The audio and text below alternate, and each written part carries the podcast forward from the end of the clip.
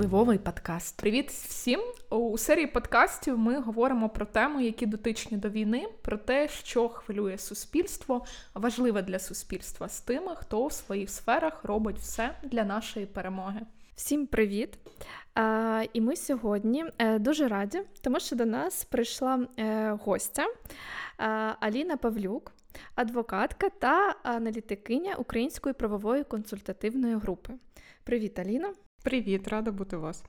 Дякуємо, дякуємо, що прийшла, виділила для нас час. Ми б хотіли сьогодні з тобою поспілкуватися, щоб ти нам розповіла більше про свою професію, про свою напрямки своєї діяльності і трішки розповіла про Українську правову консультаційну групу, тому що, щоб наші слухачі і слухачки ну, дізналися трішки більше і розуміли, про що взагалі сьогодні буде йти мова. Хто ви є? Чим і навіщо? Я зараз працюю як адвокат, як аналітик. Зі збройним конфліктом на території України маю справу з дві тисячі чотирнадцятого року. Також прийшла в правозахист і працювала спершу з жертвами війни на сході України в частині захисту прав в Європейському суді з прав людини, в подальшому також співпраця з Міжнародним кримінальним судом. Також маю досвід роботи в департаменті війни, так званому Офісу Генерального прокурора. І вже протягом двох останніх років працюю як тренерка з міжнародного гуманітарного, міжнародного кримінального права для професійної спільноти саме. З приводу Української правової консультативної групи, це громадська організація, яка була створена у дві тисячі вісімнадцятому році, але вся наша команда також з чотирнадцятого-п'ятнадцятого року працює з наслідками війни на території України.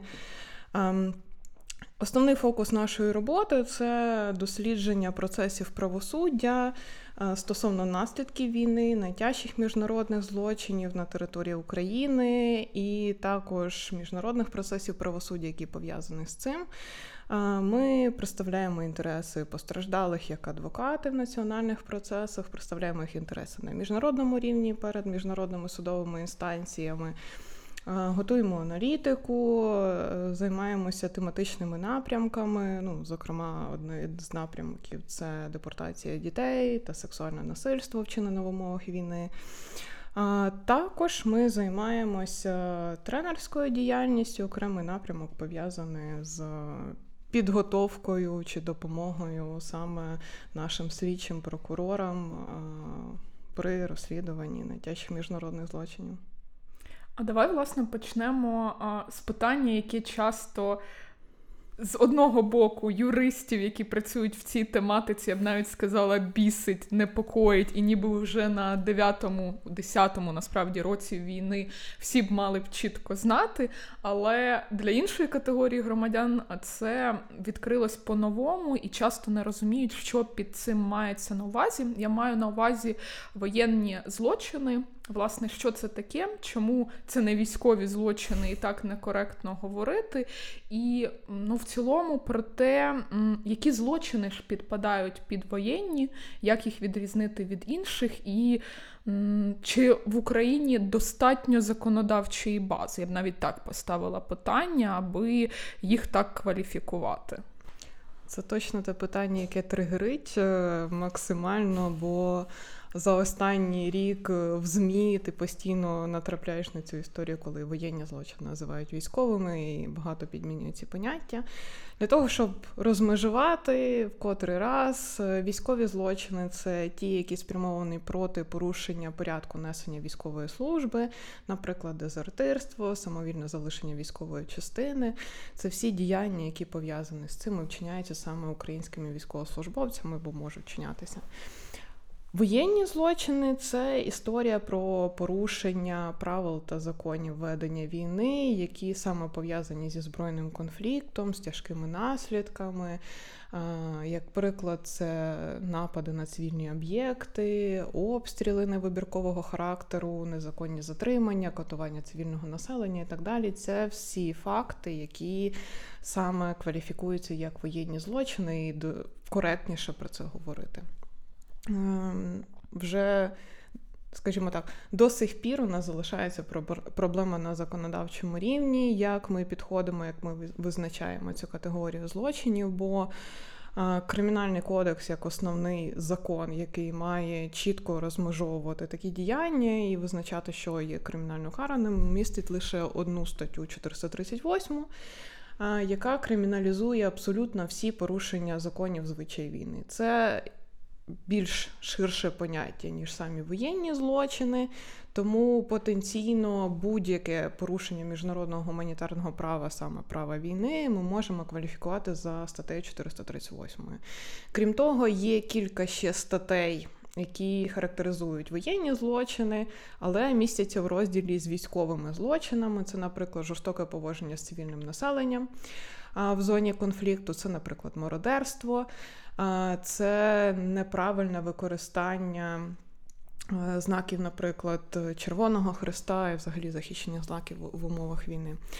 Вже не перший рік, як професійна спільнота, прокуратура, органи поліції, так і громадський сектор адвокатує за внесення змін до кримінального законодавства.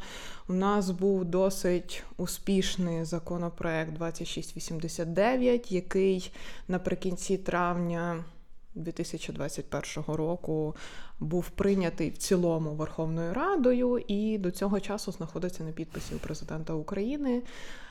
Це дуже сумна історія, і дуже багато хто з експертів згадував про цей законопроект після двадцять четвертого лютого, коли говорили, що добре було б, якщо б його підписали, і ми вже б мали зовсім інший підхід на рівні кримінального законодавства вже після широкомасштабного вторгнення. Але, на жаль, ні, і навіть якщо він там раптово знайдеться в закромах Офісу президента, буде підписаний, то потенційно наступного дня можна звертатися до Конституційного суду щодо порушення процедури взагалі законодавчої. Альтернатива цьому тексту була подана Верховну Раду в квітні минулого року, законопроект сімдесят два дев'яносто. Ем, схожий за текстом, за своїм, за змістом, за підходом до розуміння найтяжчих міжнародних злочинів, але в деяких частинах положення, наприклад, до командної відповідальності там не було, і положення до універсальної юрисдикції, mm-hmm. до дії закону в часі, які дозволяли застосовувати положення, умовно, до ситуації з дві тисячі чотирнадцятого року. Там були виключені, але цей текст залишається на рівні комітету, його не просували, його не обговорювали, тому наразі у нас така продовжується підвішена ситуація. Це не означає, що з чотириста тридцять восьмою статтею не можна працювати. Просто дуже складно на практиці для прокурора, для слідчого, для судді, тому що це одна стаття, вона відсилає до всіх дуже міжнародних широко. норм, да, які чинні для України, і а, проблему з її застосуванням на практиці зараз можна вирішити тільки за допомогою навчання всіх учасників кримінального провадження, слідчих, прокурорів, суддів, адвокатів. Тому що, по суті, в нас воєнні злочини криміналізовані, в нас є це все законодавство. Проблема лише розуміти, знати його положення і де це можна знайти. Може, примітивне запитання, але воно одразу з'являється, коли ти говориш про те, що є певні законодавчі ініціативи, які були розроблені, і там, і, там виходить і до двадцять четвертого лютого, і після. А чому, ну, тобто, чому, скажімо так, умовно, там, влада чи Офіс президента, ну, загалом, чомусь держава, так, не вбачає потребу у, ну, скажімо так, терміновому вирішенні питання для того, щоб, як ти говорила, тим же суддям, прокурорам, слідчим було легше робити свою роботу. При цьому ми ж, ну, розуміємо, що, в принципі, в цьому зацікавлена і держава, ну, тобто, не тільки органи, які все це ведуть, але, в принципі, держава як інституція така, що зацікавлена в тому, щоб всі ці справи були розслідувані і... Максимально ефективно. Ефективно, навіть. Так. Можливо, є mm-hmm. якісь, ну, тобто, можливо, є якісь перешкоди, чи в чому може бути е, труднощі, чому це якось стоїть? Це питання політичної підтримки, ну, з тих обговорень, які, в яких ми приймали участь, які чули, які там виносились на публіку. Це все питання розуміння і політичної підтримки, бо з попереднім законом дискусії точилися навколо, наприклад, командної відповідальності. Це особливий концепт саме міжнародного гуманітарного права, який дозволяє переслідувати військових командирів за дії своїх підлеглих, коли не було прямого наказу, але це все відбувалося, наприклад, якісь певні порушення, чи вбивства, чи затримання відбувалося в сфері його контролю, і він нічого не вчиняє, не реагує таким чином і може підлягати кримінальній відповідальності. Це один з концептів, який закладається в роботу Міжнародного кримінального суду, зокрема, і національного законодавства різних країн в цьому концепті. Розуміння і складність підходів було серед народних депутатів на той момент. Також питання було до дії цього закону в часі, бо е, пропонувалось поширити його дію на ту ситуацію, що була на території України з чотирнадцятого року. І це, в принципі, можливо, тому що ми не запроваджуємо нових складів злочинів. Все це вже є на даний момент в Кримінальному кодексі України. Е, Але чомусь цього було недостатньо, і мені здається, на перспективу навіть можна було отримати рішення там чи висновок Конституційного суду, який би це вправі міг роз'яснити. Бо коли ми говоримо про найтяжчі міжнародні злочини, а це злочин геноциду, воєнні злочини, злочини проти людяності, злочин агресії, то всі вони визнані міжнародним правом, є універсальними для всіх країн, закладені через звичаєве право. Право, не дивлячись на те, що для нас там це не є одним з джерел права, але все ж таки на нього треба зважати, то аргументувати таке рішення можна. Але чомусь нашим депутатам це було некомфортно про таке говорити. І, в принципі, ці положення були в подальшому законопроекті виключені, а зараз це чомусь питання виявилося знову не на часі. Але з іншої сторони, саме з точки зору роботи органів кримінальної юстиції, чим далі ми витягуємо, тим більше проблем на практиці ми створюємо таким рішенням. Ну, і вже вони, в принципі, є. Це потрібно було робити там в чотирнадцятому-п'ятнадцятому році, бо зараз чим далі, тим складніше. І чому саме? Умовно, якщо ми зараз... Ну, ось, з першого травня ми змінюємо статтю чотириста тридцять восьму. Дуже багато тих порушень, які розслідуються, просто випадуть з точки зору е, кримінального законодавства. Ну, наприклад, е, не так багато воєнних злочинів передбачено проти дітей. Їх всього-навсього шість. Питання щодо освіти, зміни освіти на окупованих територіях – це порушення міжнародного гуманітарного права, але це не воєнний злочин. Якщо зараз ми його досліджуємо в межах розслідувань відкритих, то якщо змінюється стаття Кримінального кодексу, якщо буде чіткий перелік саме воєнних злочинів, то у нас не буде змоги це переслідувати фактично і досліджувати такі питання. Це окрема історія, бо якийсь має бути механізм додатковий до кримінального переслідування, щоб такі порушення фіксувати, бо великий блок, там, наприклад, серйозних порушень прав людини, які має досліджуватися, які не підпадають під кваліфікацію воєнних злочинів, які залишаються невирішеними. А, а давай якраз в цьому контексті, бо мені здається, слухачів, слухачок може це цікавити, бо тут дуже така тонка грань між тим, що є українське законодавство, так, і притягнення в рамках української системи правосуддя, і є міжнародне, до якого ми також там на різних рівнях, зокрема політичному, високому рівні, постійно апелюємо, що ми в рамках там міжнародних інстанцій говоримо і будемо говорити про притягнення до відповідальності.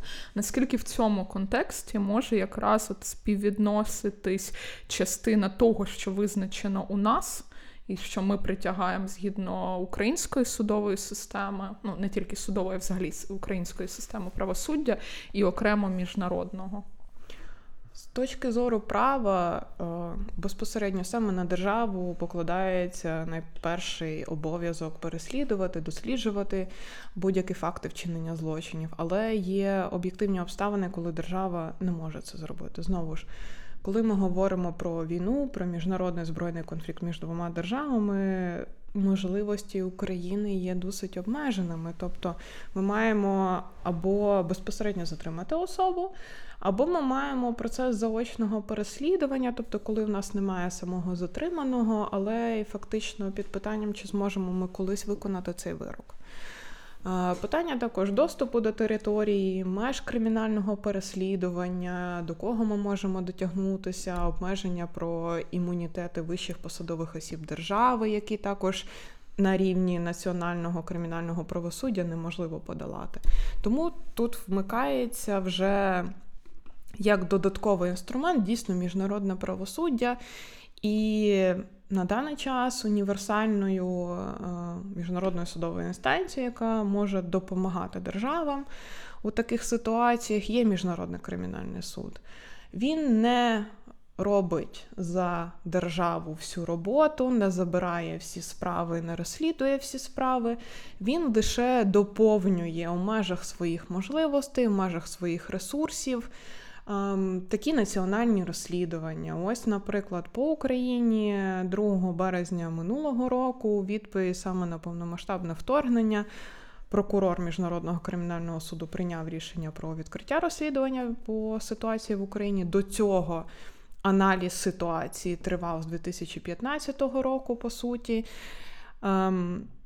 І питанням залишається, скільки справ Міжнародний кримінальний суд візьме, бо про першу ми вже почули трішки більше місяця тому, це депортація примусово переміщених дітей. Це перше рішення, голосне рішення, ми маємо ордер на арешт президента Росії і уповноваженої президента РФ по дітям, але це ще не кінець. З того, що очікується, можливо, це буде близько п'яти справ, може плюс, плюс-мінус одна справа, але там це не будуть десятки кейсів. Це е, будуть такі справи, які привертають найбільше уваги, е, і варто відзначити, що перша справа стосується саме по дітям. Е, Друга, наскільки ходять чутки, це буде напади на об'єкти інфраструктури, mm-hmm. і також з правової кваліфікації, як воєнні злочини. Я хотіла б тут зауважити, не дивлячись на наші бажання дивитися на трішки іншу кваліфікацію. Але залишається все одно такий е, е, невеликий чи великий пробіл в цій історії, коли національна система правосуддя з реєстрованими майже вісімдесятьма тисячами кримінальних проваджень тільки після двадцять четвертого лютого, як ймовірних воєнних злочинів. До цього варто додати тридцять тисяч ймовірних воєнних злочинів з чотирнадцятого року, зареєстрованих в Криму і на Донбасі. Тобто це вже більше ста тисяч. Це величезна кількість фактів, з якими там жодна національна правова система не може впоратися. Ми маємо обмеженість Міжнародного кримінального суду і об'єктивні ем, проблеми з дослідженням такої категорії злочинів, як злочин проти агресії, де Міжнародний кримінальний суд не має юрисдикції. І тому в цій історії виникає питання, чи ми можемо взагалі говорити про створення якогось ще додаткового механізму, щоб допомогти в цій історії, в першу чергу, національній системі правосуддя, але в загальній логіці це не буде підміна понять, це буде як е, одна велика формула, по суті. Коли ми додаємо елементи з тих систем, які можуть працювати по окремим аспектам, і ми складемо в результаті у завершену історію дійсно встановлення справедливості і дослідження наслідків збройного конфлікту на території України. Я запитаю тільки, ця система, ну що треба достворити, так, до, доробити її. Як лего скласти. Так, да. Це мається на увазі, це також уточнюю, бо я сама слухаю, сама хочу до кінця зрозуміти все. Це мається на увазі на національному рівні чи також на міжнародному? Чи це, це має, якось має бути поєднати? Вирішено. Це, ну, це те, що має бути вирішено. Бо кілька, є кілька варіантів, як це саме може бути. Це може бути на національному рівні, це може бути змішаний механізм, гібридний механізм так званий, коли будуть поєднуватися і національний, і міжнародний елемент, коли будуть разом працювати умовно національні слідчі прокурори судді з міжнародними своїми колегами в межах однієї інстанції. Або це може бути міжнародний суд, по прикладу трибуналу по Югославії, наприклад. Але кожен з них має свої особливості створення, обмеження діяльності. І фактори, які сто відсотків будуть впливати, це, по-перше, який буде мандат цього механізму, тобто які злочини він буде переслідувати. Якщо ми ставимо цей перелік злочин агресії, то враховуючи, що це те діяння, за яке можуть переслідувати тільки топ-посадових осіб держави, які захищені імунітетами, то юрисдикція і визнання такої судової інстанції має бути більшість держав світу. То тут уже складнощі починаються, наприклад. Знову ж, масштаби діяльності такого суду, термін діяльності, взаємозв'язок з національною системою, скільки коштів буде потрібно на його роботу, бо, знову ж, це досить такі вартісні процеси на їх створення і діяльності таких механізмів. Але сто відсотків є, це необхідно. Протягом останнього року Україна веде активні дискусії взагалі з приводу створення такого механізму, але фокус йде зі сторони України саме на створення міжнародного спеціального трибуналу виключно по злочину агресії. Але з того, що ми бачимо за останні кілька місяців цього року на міжнародному рівні від міжнародних партнерів, то увага звертається більш в сторону механізму з широким мандатом, тобто це було, ну, пропонується, щоб це був не тільки злочин агресії, злочин геноциду, воєнні злочини, злочини проти людяності, яких, до речі, у нас за нашим кримінальним кодексом немає. І знову, що це має бути не міжнародний механізм, а гібридний механізм для того, щоб додати більше зв'язку з національною системою правосуддя України і цим самим посилити її, навчити її, додати практики, бо навіть по статті чотириста тридцять восьмій у нас особливої практики немає. Як би цього б не хотілося, але вона почала з'являтися тільки за останній рік, і якість дуже є сумнівною з точки зору дотримання міжнародних стандартів. А давай якраз про це поговоримо, тому що ти сказала, що в принципі це вісімдесят тисяч справ з двадцять четвертого лютого, плюс тридцять до двадцять четвертого лютого, відповідно ті, які відбулись починаючи з анексії, окупації там, Криму і Донбасу. Як зараз взагалі виглядає ось ця система? Хто займається цими понад ста тисячами справ? Тому що це нереальний масив. Я... Спілкування якраз із департаментом, з твоїми колегами, колишніми, будемо це так називати, знаю, що це дуже мала кількість людей. Чи це так? Ну, я така, знаєш, ніби констатувала, а потім запитую, чи це так. Чи не брехали вони? Ну, тут не те, що не брехала. Це ж я говорю в контексті там вищого органу, а є ще ті, хто працюють на місцях. Як це взагалі відбувається? Хто mm-hmm. з цим працює? Скільки цих людей? Умовно такі, хто ці бідосі? Е, ну, вибачте, що ви слухаєте, є тими людьми, які це займаються. Насправді тут велика вдячність. Мені здається, це титанічна робота, але тим не менше цікаво дійсно, хто зараз займається цими всіми справами, на якому етапі більшість із них, тому що це теж важливий момент, чи це просто, умовно, таке відкриття справи і все ми зафіксували, чи, можливо, якраз є уже там перші судові рішення, як це взагалі відбувається, як цей процес рухається, чи, чи рухається взагалі. Хочеться сказати, що ніби працюють всі, але при цьому людей недостатньо сто відсотків, бо е, тут варто розділяти кіль- кілька рівнів, коли ми маємо на центральному рівні в Службі безпеки України, в Національній поліції, в Офісі Генерального прокурора спеціалізовані підрозділи, які працюють з цією категорією злочинів, чи достатньо там людей, ні, недостатньо, і в окремих органах залишаються відкриті вакансії. Але, знову, там не може прийти людина з вулиці і почати працювати. Це має бути людина всередині системи, яка усвідомлює, що це за категорія, має там певний рівень знань, який дозволяє їй працювати з цією категорією злочинів. І мотивація перевищує, скажімо так, її особисті емоції. Бо, знову ж, я вважаю, що всі ми в в тій чи іншій мірі страждаємо від наслідків цього збройного конфлікту, але для системи правосуддя важливо, щоб той, хто працює з такими злочинами, міг відділяти себе професійно від себе як індивіда, який відчуває на собі наслідки війни. І це дуже-дуже складно. Тому ну, в департаменті це близько ста людей, але це сто людей на всю Україну, які мають покривати там централізовані питання по дослідженню ситуації на території України. Але не варто забувати, що навантаження в найбільшому відсотку покладається на місця.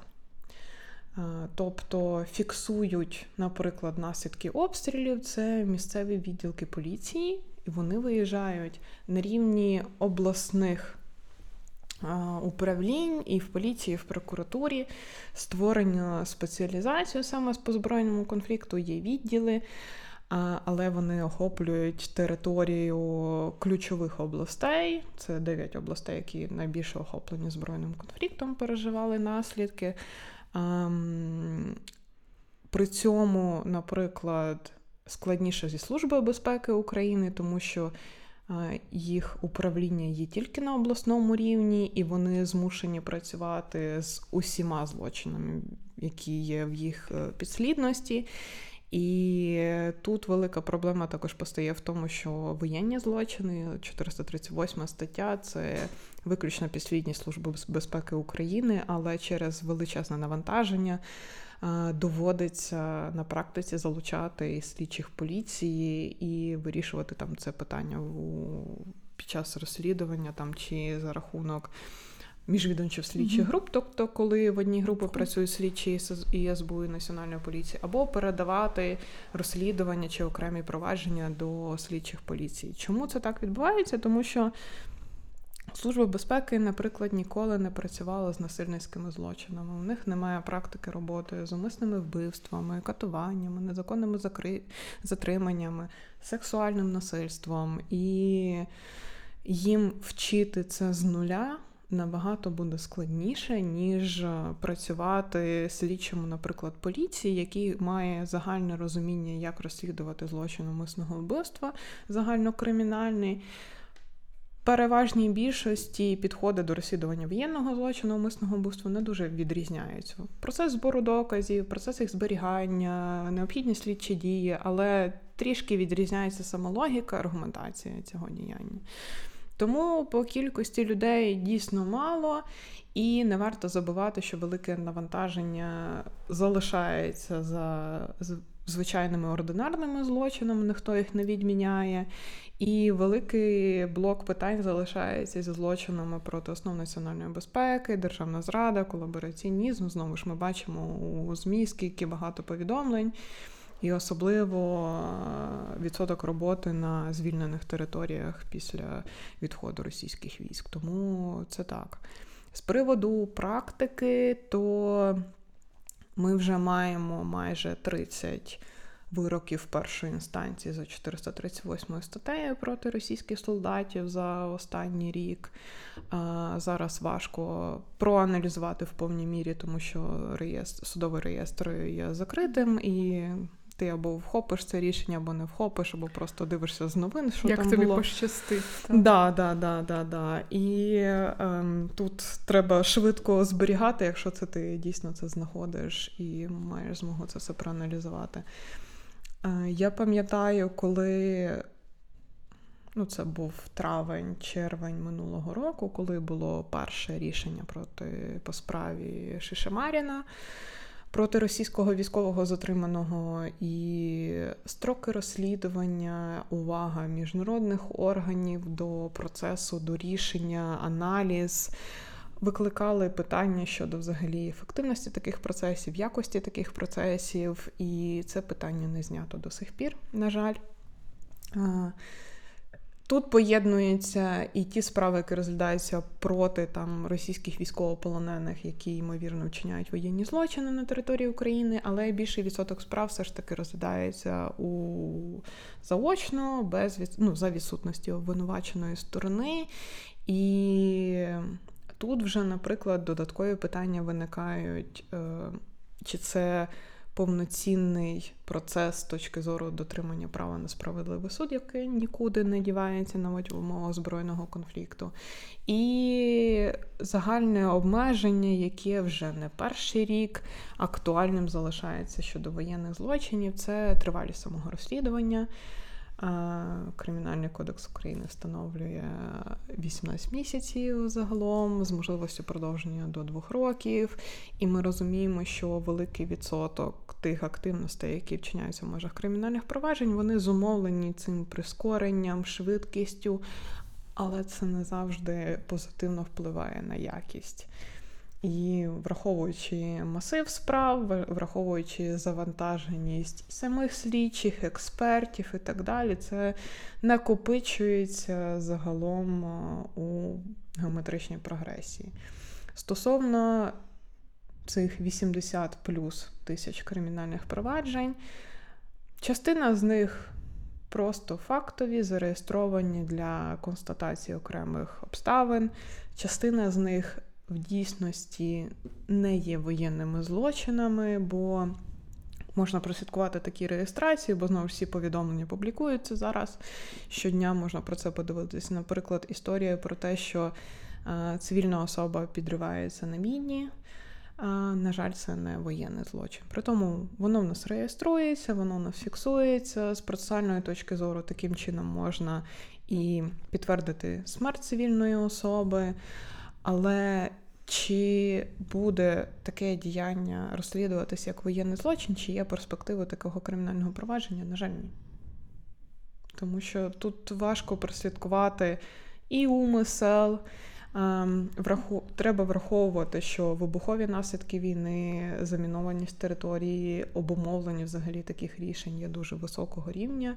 І взагалі скільки відсотків території України зараз залишаються замінованими, це створює додаткове зобов'язання з точки зору міжнародного гуманітарного права розмінувати, попередити, визначити ці зони, щоб обезпечити в першу чергу цивільне населення.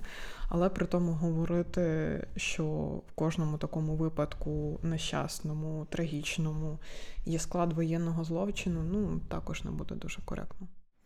Ну, тобто, що на не всі наслідки війни можна кваліфікувати як як воєнні злочини. Да, да, дійсно так. До речі, цікаво, я навіть про це і не замислювалась. Ну, мені здається, що це суперважливо, що ми це проговорили, тому що дійсно є у багатьох людей ось ця ілюзія, що все, що дотичне прям до війни, її наслідків, це все буде покарано, притягнені конкретні навіть люди до відповідальності. І це, знаєте, я тут не те, що грубо прозвучу, певною мірою жорст, ну, жорстко, що, на жаль, тут правосуддя буде...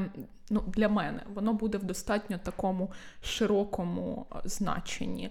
На жаль, не завжди по конкретних справах це а потрібно, б можливо і обґрунтовано. Насправді це теж, мені здається, одне з того, що може на твоєму особистісному рівні сприйматись дуже боляче, угу.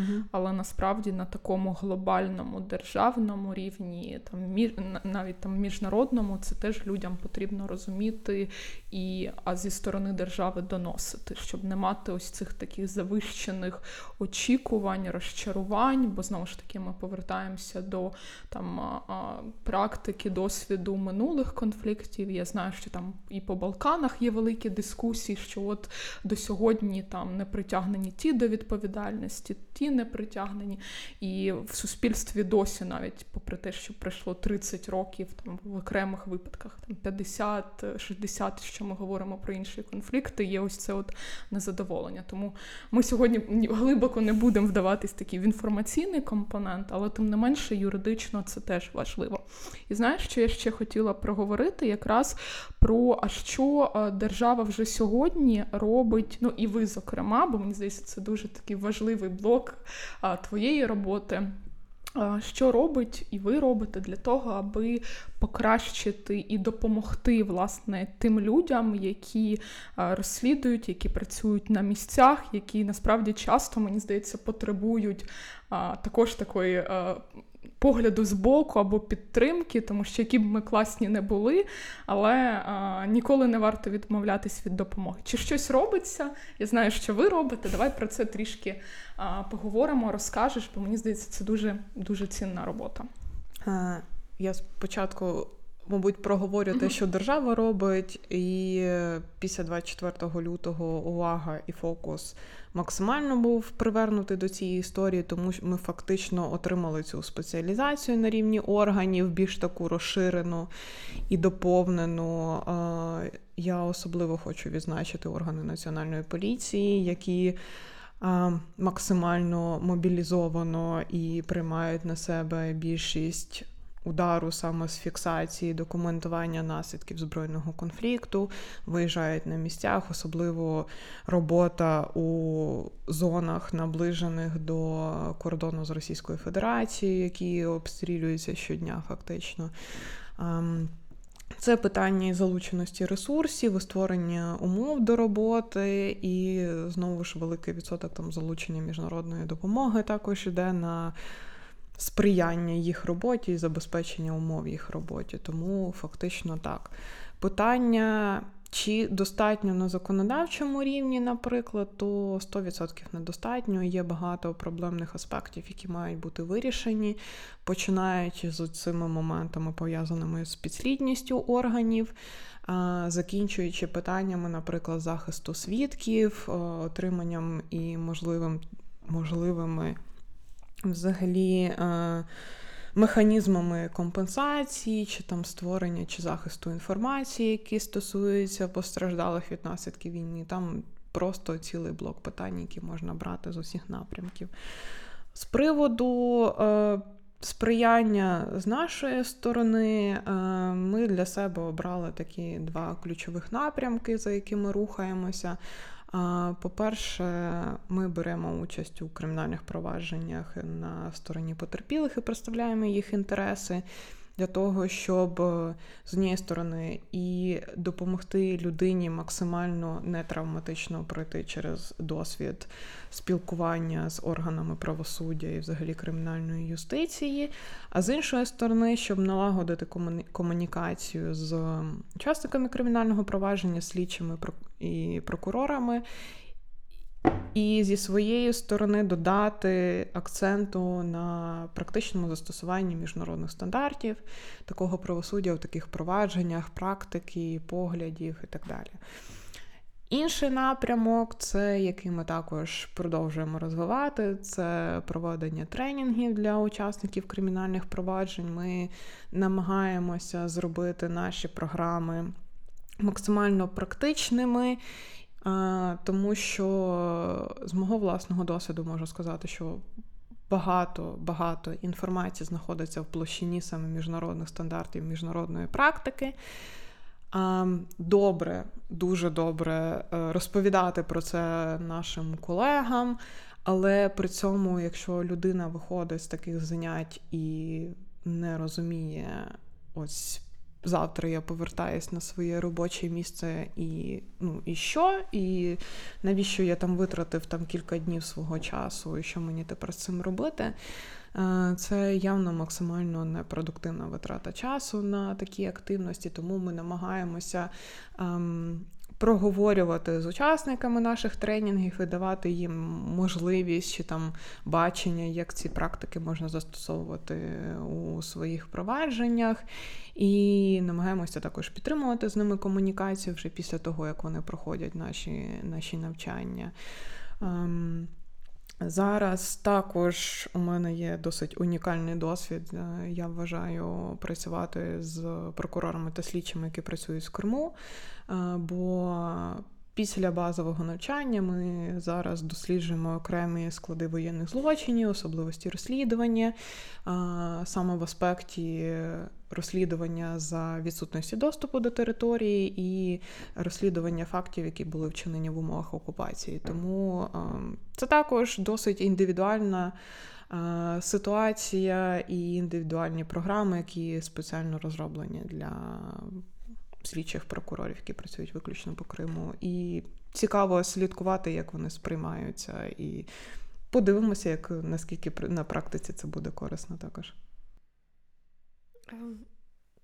Мені, ну, це дуже важливі речі, про які, Аліна, ти сказала, тобто, що ви і на практиці робите, ну, в полях, ну, в полях, я маю на увазі, що ви, я так зрозуміла, працюєте або співпрацюєте, допомагаєте безпосередньо людям і представляєте їх інтереси в судах. Я, ну, я правильно розуміла? Да, да, да. Можливо, ви трішки детально, ну, розкажете, які це справи, тобто, щоб, з чим, можливо, до вас можуть, якщо нас слухають люди, яким потрібна якась така допомога, можливо, ви можете розказати, чи можуть вони до вас звертатися, чи яким чином ви відбираєте ті справи, якими ви можете займатися, тобто, щось тут більш детальніше. Так, да, звичайно. У нас є умовно теж два напрямки в межах цієї діяльності. Ми займаємося документуванням, тобто всі факти, які, про які нам стає відомо, ми фіксуємо, збираємо в межах роботи в коаліції «Україна п'ята ранку» і також документуємо з відкритих джерел інформації, яка стосується наслідків збройного конфлікту, бо особливо ця інформація має особливість, що вона не живе дуже довго онлайн, тому окремо також ми намагаємось фокусуватися. І якщо там є змога, чи там якісь люди звертаються до нас і в них є інформація там про вчинені порушення, то ми намагаємося це фіксувати і документувати. З іншої сторони, саме на рівні роботи наших адвокатів, у нас є кілька тематичних напрямків справ, які ми підтримуємо. Це справи по сексуальному насильству, це справи по депортації, примусовому переміщенню дітей на території Російської Федерації, це справи, пов'язані з військовополоненими та затриманими цивільними особами та ймовірними злочинами, які можуть проти них вчинятися. І зараз ми для себе досліджуємо ситуацію з підбурюванням до геноциду. Хочемо ще додати цей напрямок до своєї роботи. Тому ми трішки обмежені у можливостях взяти максимальну кількість справ, але за допомогою такої своєї роботи ми все ж таки сподіваємося створити якусь там напрацьовану практику, яка може бути застосована у подальшому. Подальшому, щоб угу. могли вже на вашій ну, відповідно, практиці. Дасть ефект на всі інші справи і буде сприяти ефективності. А знаєш, що якраз в контексті певних категорій справ ти сказала про депортацію. Мені здається, це одне із тих питань, яке дійсно викликає... Ну, одне з, mm-hmm. я ще раз підкреслю увагу, що одне з того, що викликає особливу увагу і в міжнародному контексті, на міжнародному рівні.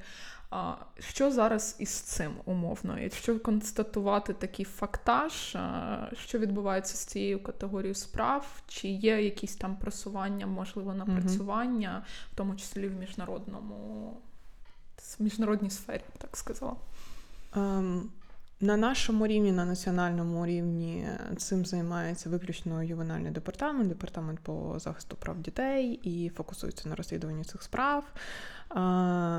У них є одне велике провадження, і це великий плюс, який дозволяє збирати максимальну кількість інформації в межах такого провадження, аналізувати, визначати певні підходи. І це правова кваліфікація саме за чотириста тридцять восьмою як воєнного злочину. І вже в межах цього провадження можна рухатися по окремим справам, виділяти їх, наприклад, по окремим ситуаціям. Тому ми також нещодавно працювали з цим департаментом і зі слідчими, які працюють над розслідуванням безпосередньо. У нас був такий своєрідний тренінг плюс стратегічна сесія, де ми пропрацьовували різні варіанти кваліфікації правової цих, цього злочину, бо депортація дітей може розглядатися як воєнний злочин, як злочин проти людяності і у рамках злочину геноциду в тому числі. Тобто ми говорили, що нам потрібно для цих різних правових кваліфікацій, що можна, які інструменти доступні, враховуючи на саме позиції Міжнародного кримінального суду і новинами від них. Ем, тому тут процес рухається, наскільки це ем, перспективно на національному рівні ми побачимо, і тут великий плюс, що ем, розслідування в цій категорії злочинів поки спрямоване на фіксацію, аналіз інформації, і немає такого такої біганини саме за якимись mm-hmm. цифрами, показниками і справами. На міжнародному рівні дійсно Міжнародний кримінальний суд там поставив дуже велику крапку цій історії, показавши, що це, по-перше, їх пріоритет, їм цікава ця ситуація. Те, що правова кваліфікація наразі від Міжнародного кримінального суду – це воєнні злочини, це не значить, що до неї не може бути додана інша, бо ми попередньо навіть всередині проговорювали, що найбільш ймовірна і коректна буде кваліфікація дивитися в напрямку злочинів проти людяності. Вчинені в цьому аспекті, бо є аспекти переслідування дітей і вибору конкретних дітей, і потім те, що відбувається з ними на території Російської Федерації, додаткові політики по навчанню і перевихованню цих дітей. Ну, все, все дуже взаємопов'язано у цій історії. Ще окремі країни в межах універсальної юрисдикції – це такий механізм, який дозволяє іноземній країні переслідувати саме за найтяжчі міжнародні злочини, вчинені поза межами її території. Ось з приводу ситуації в Україні більше ніж вісімнадцять країн відкрили такі розслідування, і деякі з них в тому числі збирають інформацію по переміщеним дітям, бо багато сімей з дітьми повертаються, виїжджають чи знаходяться на території країн Європи, зокрема. Тому це також можуть бути досить перспективні процеси. Але додаткова проблема залишається, можливо, першочерговою в цій історії, що потрібно мати механізм повернення таких дітей. Його, на жаль, немає. Ці всі рішення, які є наразі, вони скоріш поодинокі, вони не системні, вони також працюють, але, можливо, не в тому обсязі, в якому б хотілося. І альтернативні механізми, які дозволяє, наприклад, міжнародне гуманітарне право, це використовувати певних посередників або країну, або певну міжнародну організацію, яка має змогу а, спілкуватися з обома сторонами, не займає позицію жодної зі сторін і може за рахунок її діяльності взагалі а, проговорюватися аспекти повернення таких дітей і так далі. Тому ось це, мабуть, буде більш пріоритетна історія на даний час. І також питання взагалі, як ми фіксуємо таких діток, як ми реабілітуємо, які е, можливі механізми компенсації сім'ям, підтримки, забезпечення. Починаючи там, чи може така сім'я повернутися на територію України і де вона буде фізично жити, якщо вона, наприклад, з Маріуполя, чи взагалі там, чи її житло зруйновано, чи може чимось держава тут допомогти. І ці соціальні питання також нікуди не діваються, мають бути вирішені в цьому аспекті. Тому тут комплекс проблем, які залишаються нагальним, і на майбутнє точно варто розглядати депортацію дітей в більш ширшому плані, ніж тільки як воєнний злочин. Знаєш, в мене тут відразу два питання. Щоб не забути, озвучу два, але, відповідно, по черговості можна відповідати, і що я нагадаю, тому що в мене є проблема з тим, що думка йде, ти хочеш це все обговорити. А перше, насправді, лежить в контексті якраз Міжнародного кримінального суду, тому що я та людина, яка слухає дуже багато подкастів і дуже часто слухає їх сама і сама спілкується з цими авторами. І в декількох...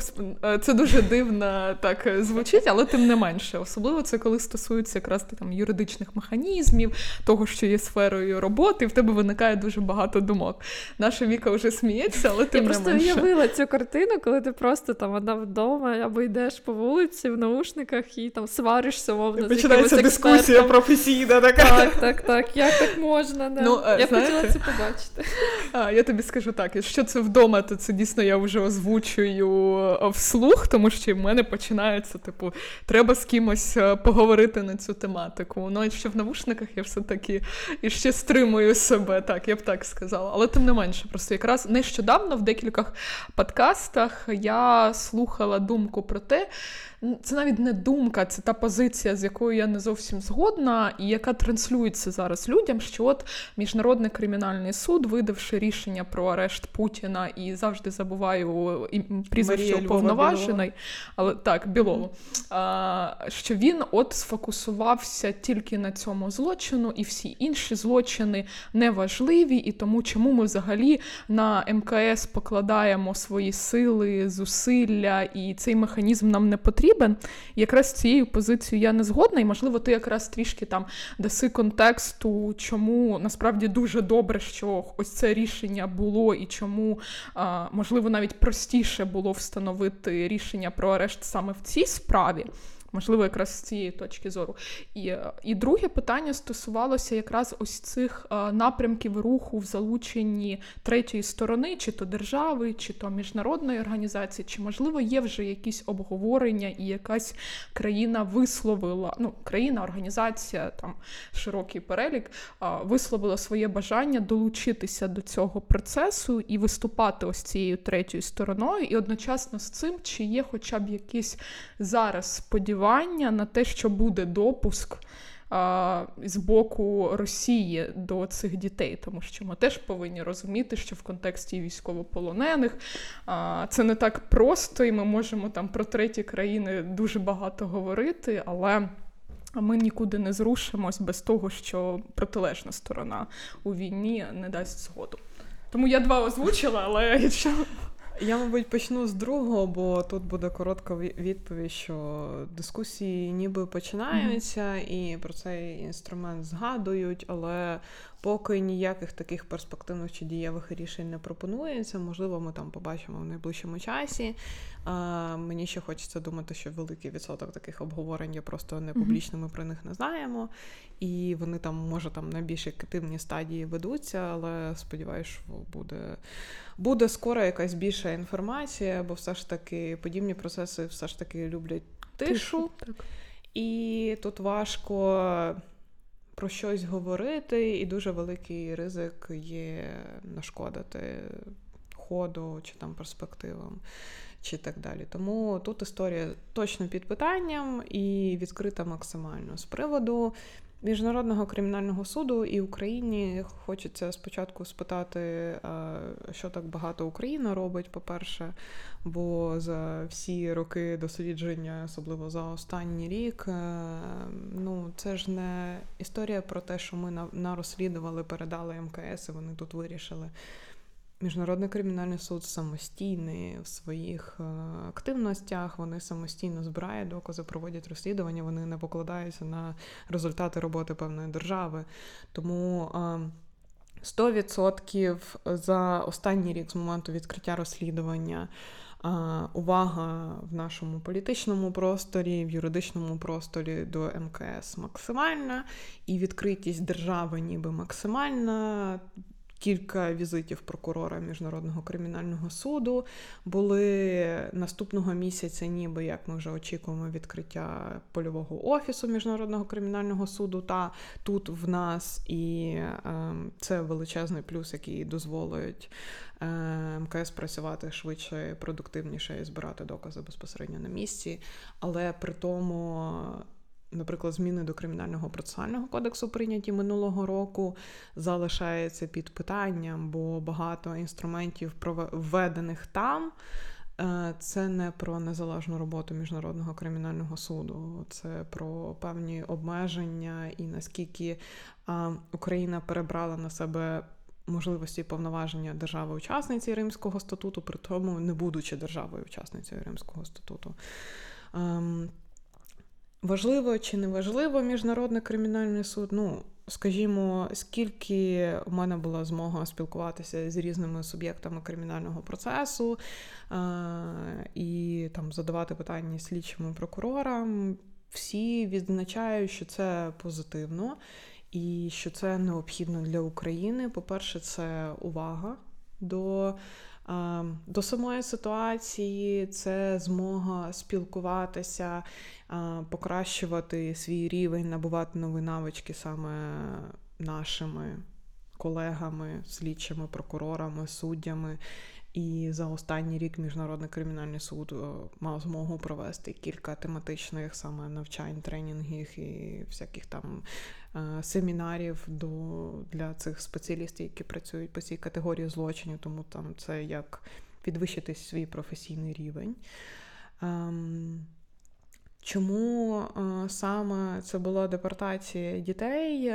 Можливо, з однієї сторони це було і простіше через великий відсоток інформації, які знаходиться в відкритому доступі. Все ж таки можливість спілкування з дітьми, які були вже повернуті, і оця чітка ієрархія, публічна позиція і самого Путіна, і Марії Львової-Білової, яка навіть усиновила да, да, дитину з України. Тому вся ця сукупність, я думаю, що зіграла на руку Міжнародному кримінальному суду в аспекті розслідування і збереження доказів, які вже є. І з іншої сторони, мені хочеться думати про те, що це був досить потужний посил в напрямку міжнародного правосуддя, наскільки діти, як найменш захищена категорія в частині правосуддя, стали на перший план, і воєнний злочин саме проти дітей став першим фокусом прокурора Міжнародного кримінального суду. І я якось намагаю себе тримати навколо цієї думки і сподіватися, що там аргументи були саме навколо цього. Але це не єдиний кейс. Будуть кейси ще, ми вже говорили про це, і якби ми їх очікуємо, просто це... Підходи роботи Міжнародного кримінального суду відрізняються від наших національних, коли там спочатку досягаються якісь результати, отримуються певні рішення, і знову ж вони не є публічні, багато інформації все ж таки знаходиться в засекреченому вигляді, а, а потім про них вже стає відомо на загал, і прокурор там виходить з офіційною позицією з приводу цього. А, на жаль, ми трішки по-іншому рухаємося в межах наших національних кримінальних проваджень. Але кожному своє, і кожен по-своєму там визначає пріоритети, на що потрібно звертати увагу, або комунікацію з приводу чого потрібно підтримувати на рівні публічного простору. Хотілося б, правда, щоб вже зараз нарешті була поставлена крапка з ратифікацією Римського статуту, бо питання нікуди не дівається, на жаль, і Україна себе обмежує в цьому моменті. сто відсотків. Я отут хотіла якраз запитати, а, ну, я не є юристкою, і мені взагалі була ну, цікава ця дискусія, коли а, дійсно в цей момент, коли Путіну там, не вручили, да, як правильно сказати, видали ордер, але там скажімо так, все, в нього є на арешт. І потім почалась ось ця історія, пам'ятаєте, що в ЗМІ почали писати, а яка країна його затримує, якщо він там прилетить або там приїде в цю країну.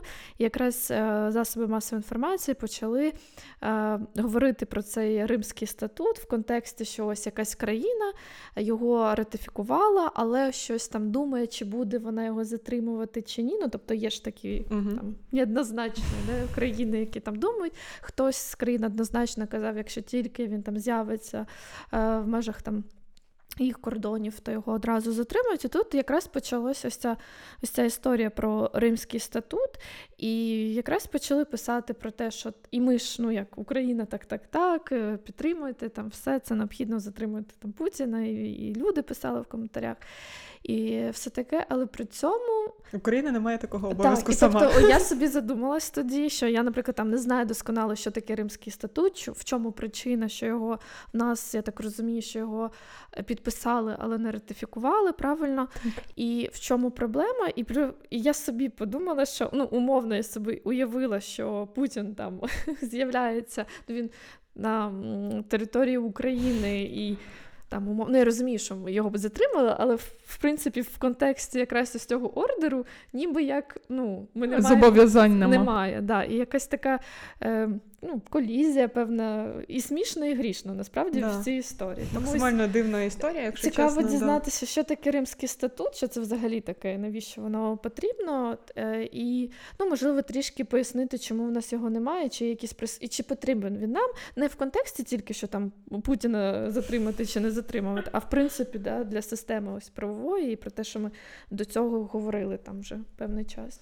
А, взагалі, якщо ну так спростити Римський статут як документ, це по суті кримінальний і кримінально-процесуальний кодекс для однієї судової міжнародної інстанції, виключно для Міжнародного кримінального суду.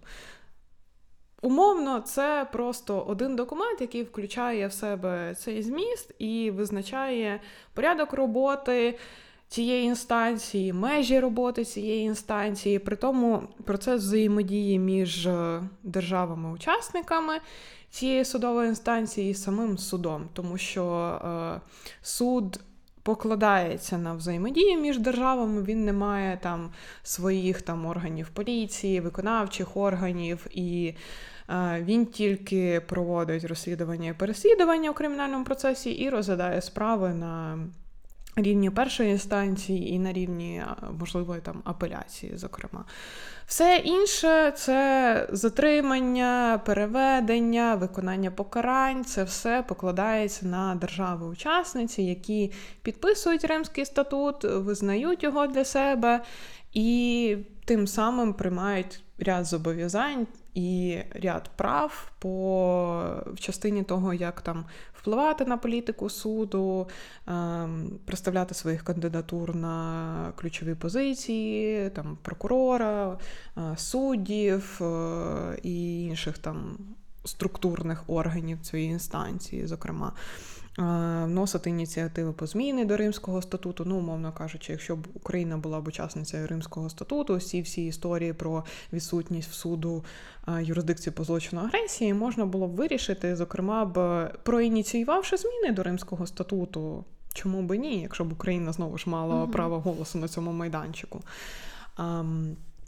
Які, яка користь, наприклад, для національної системи правосуддя від е, такого документу? Це те, що е, єдиний міжнародний стандарт роботи з найтяжчими міжнародними злочинами е, вводиться і в національне законодавство. Тобто, якщо б, знову ж, Україна ратифікувала Римський статут, вона б могла б, мала його ввести в національне законодавство, і в нас би з'явилося б і чітке розуміння воєнних злочинів, і злочини проти людяності в Кримінальному кодексі, і при тому все було б однаково на території всіх сто двадцять три на даний час країн-учасниць Міжнародного кримінального суду. Коли ти розумієш, що ти їдеш у Францію, там таке ж саме сприйняття, в Німеччині таке ж саме сприйняття, в Грузії таке саме сприйняття.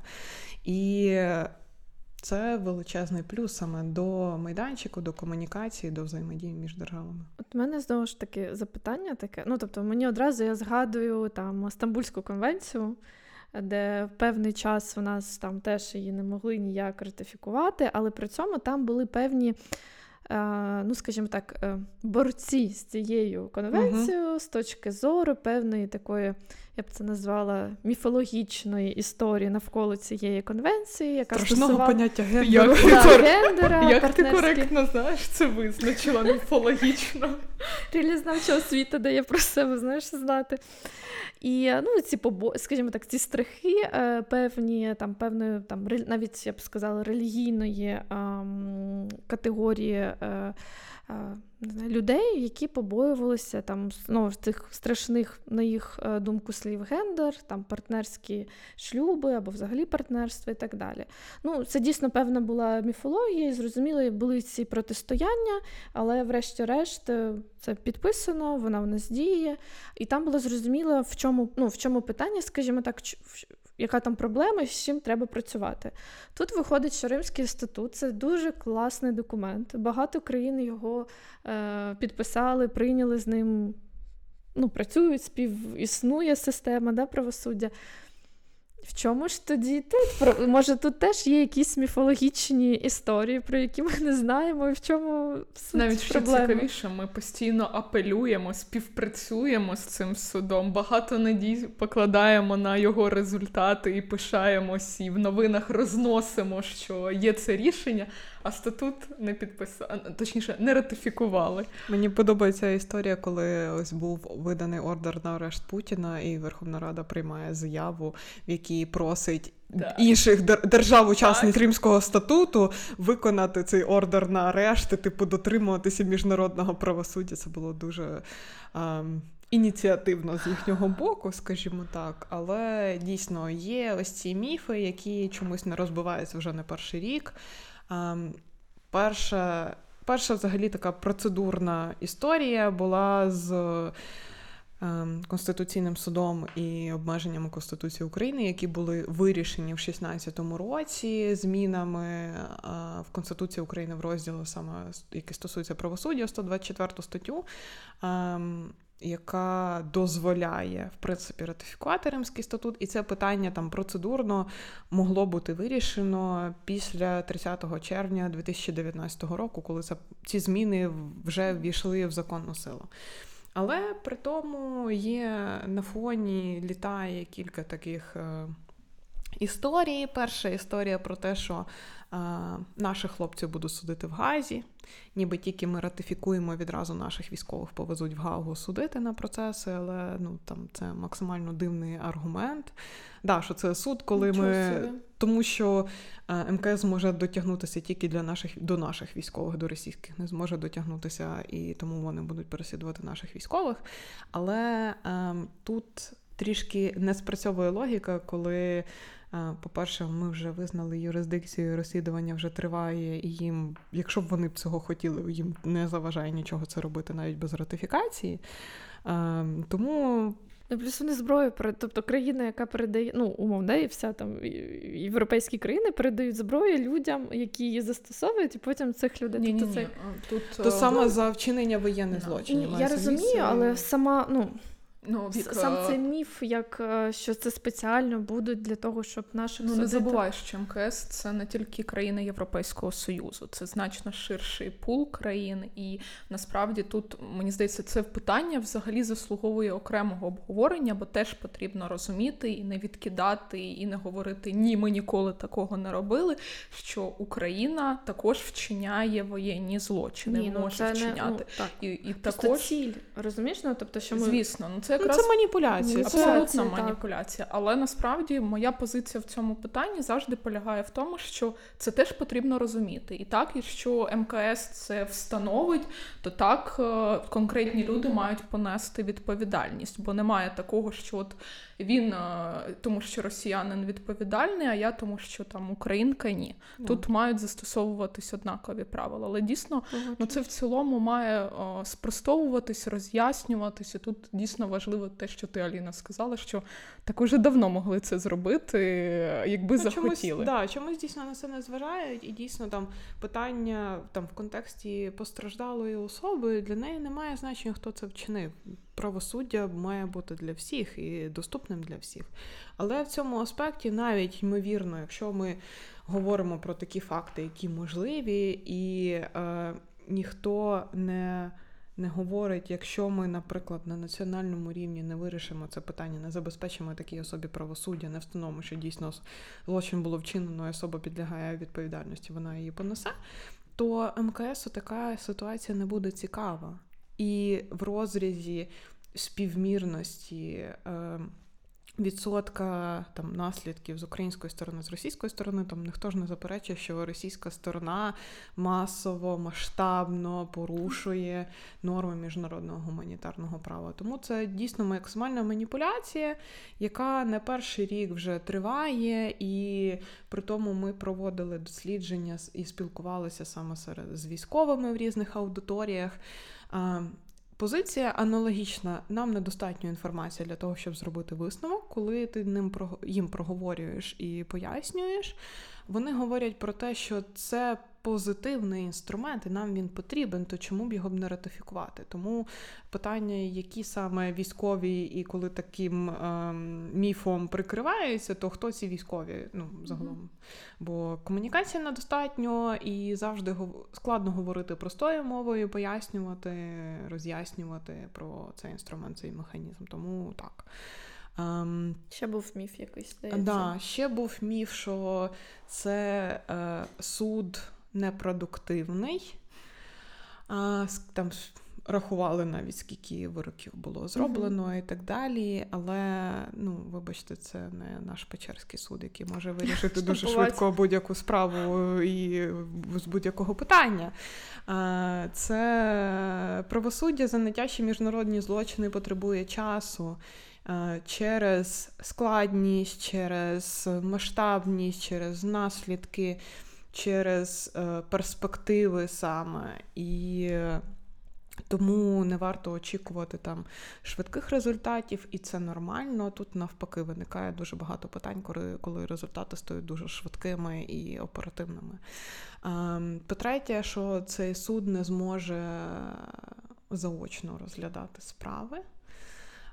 Дійсно, Міжнародний кримінальний суд розглядає тільки ситуації очно. Чому це важливо? Тому що, знову ж, велика увага до цієї категорії справ потребує повноцінного змагального процесу. І, наприклад, кілька років тому ще за каденції попередньої прокурорки Міжнародного кримінального суду пані Фату Бенсуда було багато обговорень справи проти Бемби, наприклад, по ситуації в Конго, тому що там саме через недопрацювання Офісу прокурора було відхилено обвинувачення, його було виправдано, але там ця історія була, не була максимального розголосу.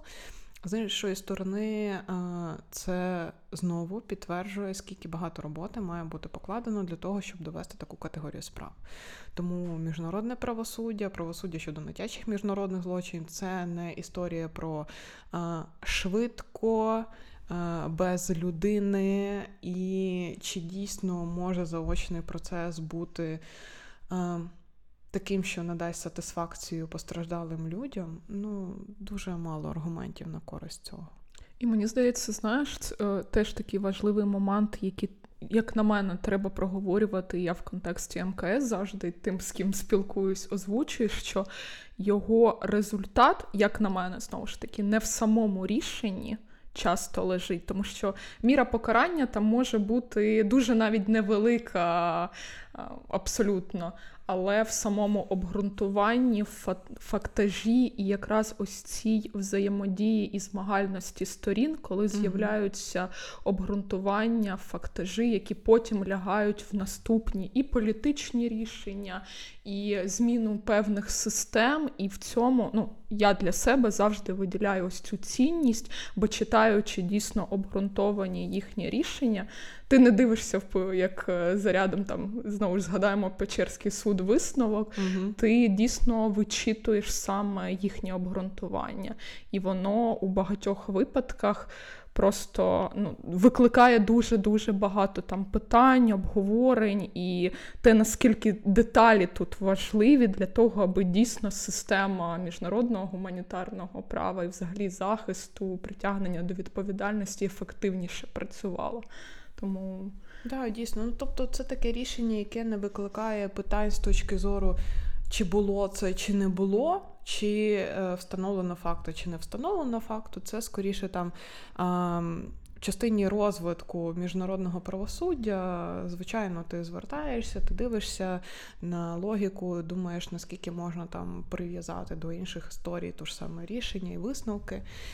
Um, і останній, мабуть, досить такий ключовий міф, який пов'язаний з фінансуванням Міжнародного кримінального суду, що тобто це дорогий суд, який витрачає багато коштів, і великий відсоток бюджетних коштів України піде на його роботу. А, тобто і так далі. Кожна країна скидається на цей суд? Так, да, звичайно, ну, кожна країна має свій, свій, да, свій внесок, який при цьому е, не є універсальним. Він, е, там є спеціальна формула, яка розраховується в залежності від ве ве пе держави і там обсягу державного бюджету, і там, умовно кажучи, Україна як учасниця не буде платити стільки ж, скільки платить там, наприклад, Німеччина чи Франція, бо для кожної країни це максимально індивідуальний кошт.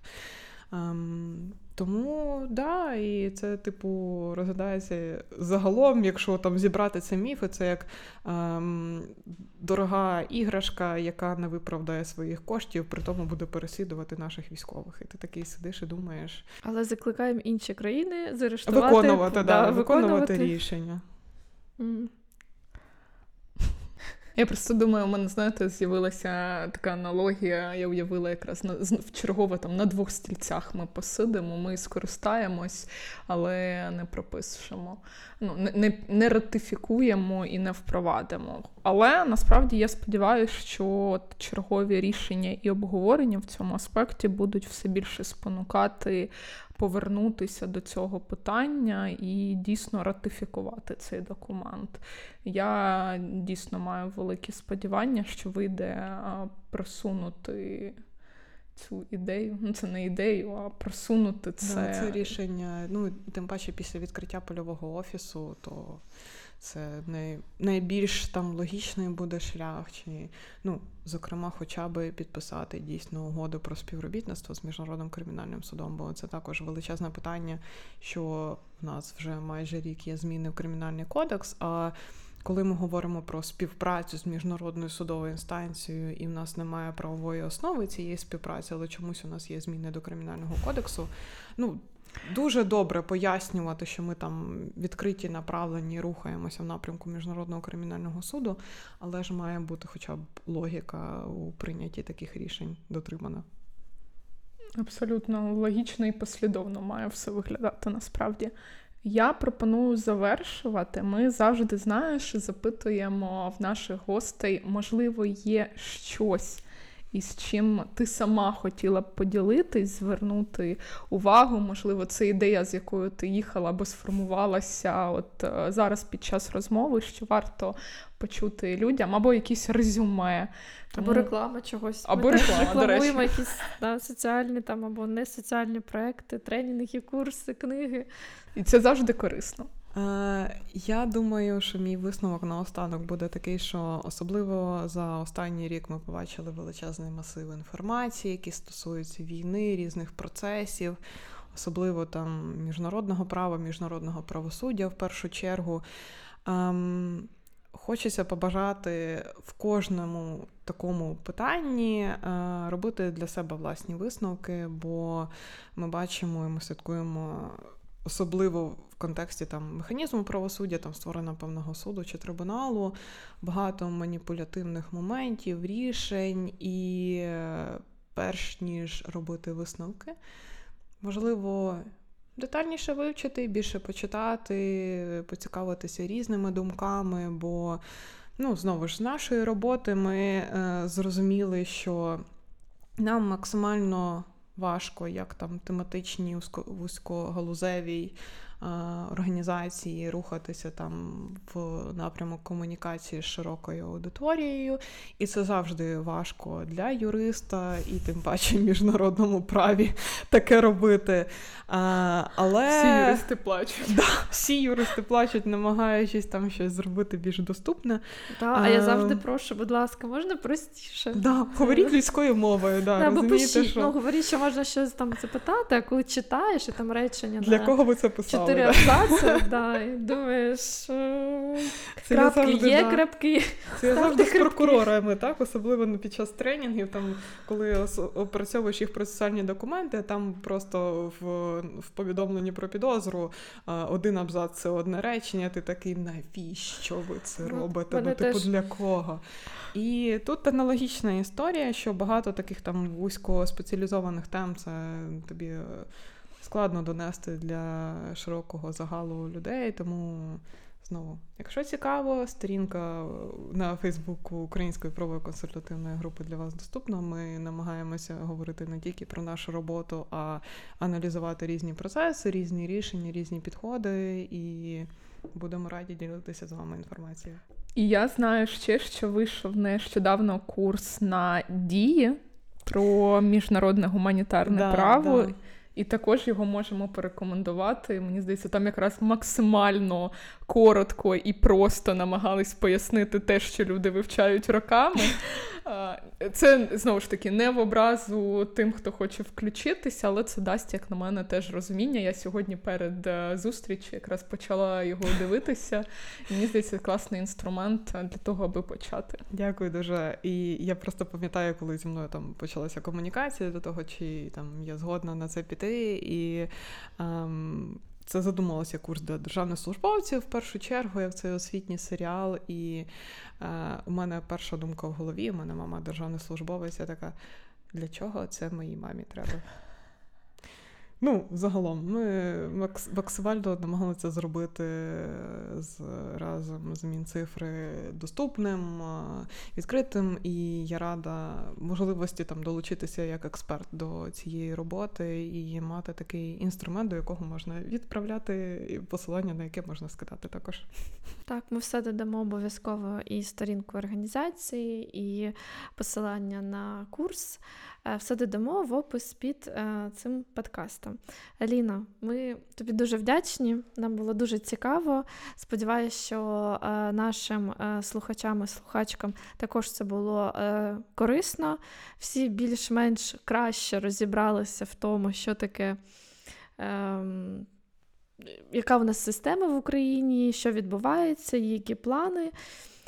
Ось, і дякуємо, що знайшла час, і до нових зустрічей. Дякую, дякую дуже. Дякую за запрошення. Клас.